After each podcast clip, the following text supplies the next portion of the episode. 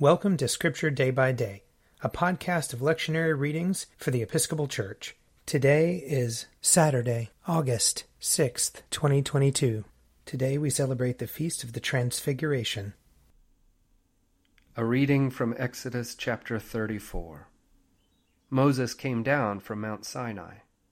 As he came down from the mountain with the two tablets of the covenant in his hand, Moses did not know that the skin of his face shone because he had been talking with God.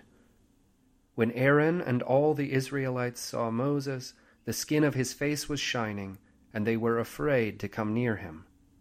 But Moses called to them, and Aaron and all the leaders of the congregation returned to him, and Moses spoke with them. Afterwards all the Israelites came near, and he gave them in commandment all that the Lord had spoken with him on Mount Sinai. When Moses had finished speaking with them, he put a veil on his face. But whenever Moses went in before the Lord to speak with him, he would take the veil off until he came out. And when he came out and told the Israelites what he had been commanded, the Israelites would see the face of Moses, that the skin of his face was shining, and Moses would put the veil on his face again until he went in to speak with him. Here ends the reading. Psalm 99. The Lord is king, let the people tremble. He is enthroned upon the cherubim, let the earth shake. The Lord is great in Zion, he is high above all peoples. Let them confess his name, which is great and awesome. He is the Holy One. O mighty King, lover of justice, you have established equity. You have executed justice and righteousness in Jacob. Proclaim the greatness of the Lord our God and fall down before his footstool. He is the Holy One. Moses and Aaron among his priests, and Samuel among those who call upon his name. They called upon the Lord, and he answered them. He spoke to them out of the pillar of cloud. They kept his testimonies and the decrees that he gave them. O Lord our God, you answered them indeed. You are a God who forgave them, yet punished them for their evil deeds. Proclaim the greatness of the Lord our God, and worship him upon his holy hill. For the Lord our God is the Holy One. A reading from 2 Peter chapter 1. I think it right, as long as I am in this body, to refresh your memory, since I know that my death will come soon, as indeed our Lord Jesus Christ has made clear to me. And I will make every effort so that after my departure you may be able at any time to recall these things. For we did not follow cleverly devised myths when we made known to you the power and coming of our Lord Jesus Christ, but we had been eyewitnesses of his majesty. For he received honor and glory from God the Father when that voice was conveyed to him by the majestic glory, saying, This is my Son, my beloved, with whom I am well pleased.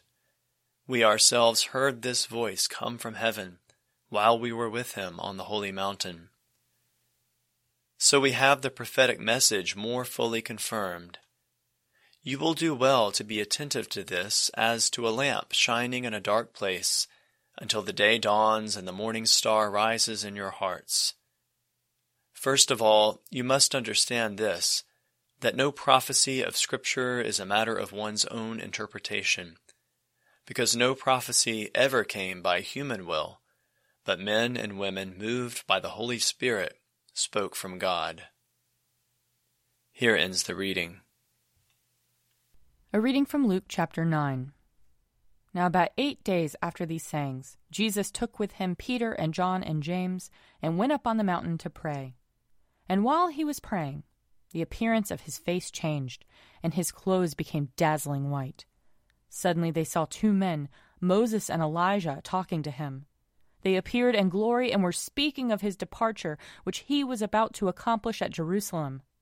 Now Peter and his companions were weighed down with sleep, but since they had stayed awake, they saw his glory, and the two men who stood with him. Just as they were leaving him, Peter said to Jesus, Master, it is good for us to be here. Let us make three dwellings one for you, one for Moses, and one for Elijah, not knowing what he said. While he was saying this, a cloud came and overshadowed them, and they were terrified as they entered the cloud. Then from the cloud came a voice that said, This is my Son, my chosen. Listen to him. When the voice had spoken, Jesus was found alone. And they kept silent, and in those days told no one any of the things they had seen. Here ends the reading. If you would like to read a meditation based on these readings, check out Forward Day by Day, available as a print subscription, online, or podcast. I'm Father Wiley Ammons, and this podcast is brought to you by Forward Movement. Learn more about our work to inspire disciples and empower evangelists at www.forwardmovement.org.